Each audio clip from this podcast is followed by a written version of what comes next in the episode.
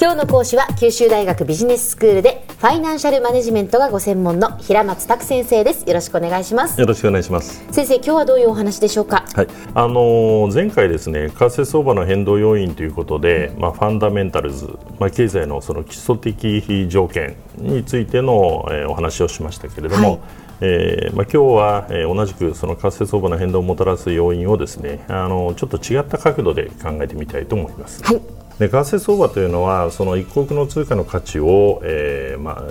あ、その通貨を単位として測った時のもう一方の通貨の価値、ええ。ということは、まあ、例えばその、えー、日本で言えばその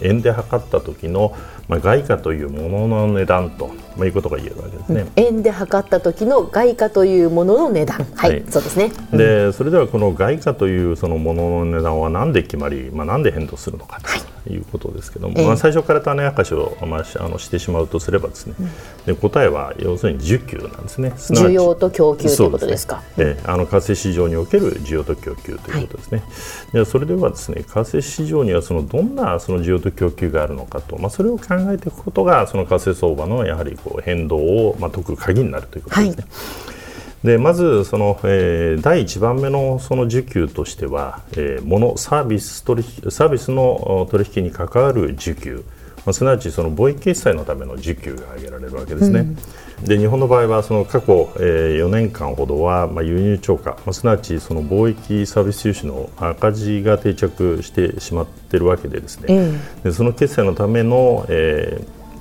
まあ、あの外貨の超過需要、円の超過供給が、まあ、市場では、まあ、生じているわけです、はい、まあ、ただしその、えー、海外との間でですねあのお互い保有しているあのまあ、日本から見れば外国に持っている資産ですね。がで外国の投資家外国にとってみると日本に持っている資産ですね、えー、でこれのその収益の、えー、差額ですね。えーまあ、これ所得収支って言いますけども、まあ、これがあの日本の場合は大きな黒字になっているので、はい、経常収支として見ると、まあ、黒字だということですね。したがってその経常収支ベースで見ると、まあ、円の超過需要外貨の超過供給が生じていると、まあ、いうことになっています。はい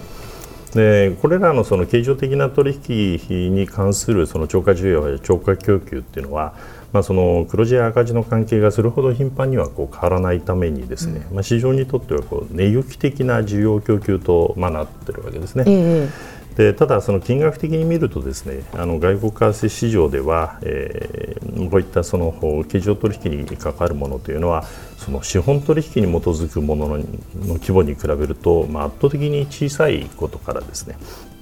えー、市場におけるそのインパクトっていうのは小さいんですね、うん、でその現在の世界の貿易規模っていうのは1年間にまあ40兆ドルぐらいってあの言われるんですけども、えー、まあ、一方でですね、えー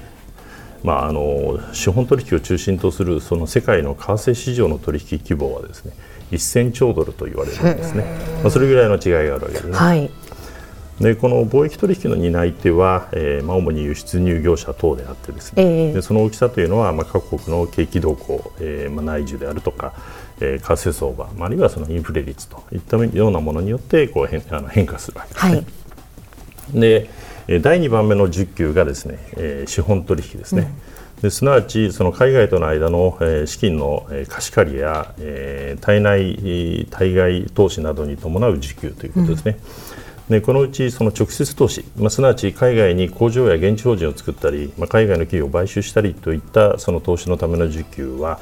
えーまあ、経常取引と同様ですね、まあ、比較的安定していて、まあ、値行き的な、まあ、存在なんで,、えー、ですけれども、はい、まあ、世界全体でもですね、まあ、年間1.5兆ドル程度なので、まあ、あの市場へのインパクトという意味では限られているんですね、ただこれもその日本についてみるとですね一方的に対外直接投資があの増えてきているので、うん、えー、まあ、円の超過供給外貨の超過需要としてはそこそこあの市場にインパクトを持っているということですね。はい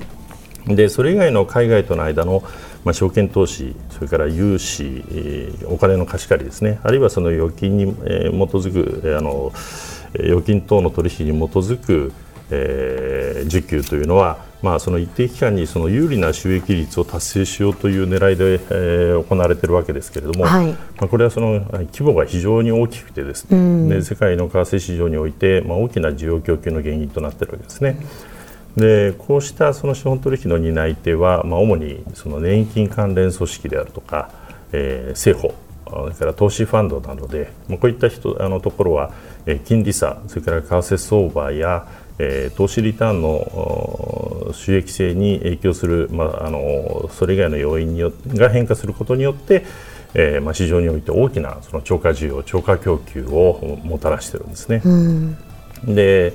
あの金融政策、まあ、日本のその異次元金融緩和や、はい、まあ、米国の量的緩和の終了と、まあ、いった、まあ、金融政策の影響に伴うその為替相場の変動っていうのは、まあ、あのこういったものが主役になっているということですね。はい。で3番目の需給は、まあ、投機取引や最低取引と言われる、まあ、取引に基づく需給なんですけれども、えー、でこれらはその今述べた、えーえー、資本取引の、まあ、要因となるその金利差であるとか為替相場などの予想等に基づいて、まあ、生じる取引ですね、うん、あるいはさまざまな取引の結果、まあ、市場にこうあの歪みが生じるのではい、でその歪みを、えーまあ、調整するために行われる、まあ、取引なんですね。でこれらの取引というのは非常にこう短期の間に、まあ、目が目まぐるしく生じてですね。で簡単に流れが逆転しうると、まあ、いうところに特徴があるんですが、うん、えー、なかなかその2番目の資本取引との区別は難しいんですね。うんでしかし、その投機取引は極めて短期に大きな金額の取引が行われることがあってで通貨危機の影の主役にもなっているということになります。では先生今日のまとめをお願いします。えー、為替相場は貿易取引、資本取引、投機取引等の取引によって発生する需給の相対でまあ変動しているということですね。でそれぞれの取引の性格、担い手を把握することによって、えー、為替相場の変動の要因を理解したり、あるいはその先行きをある程度予測することがまあ可能になるわけです。はい今日の講師は九州大学ビジネススクールでファイナンシャルマネジメントがご専門の平松卓先生でしたどうもありがとうございましたどうもありがとうございましたさてビビックモーニングビジネススクールはブログからポッドキャストでもお聞きいただけます。過去に放送したものも遡って聞くことができます。ビビックモーニングビジネススクールで検索してください。ビビックモーニングビジネススクールお相手は小浜もとこでした。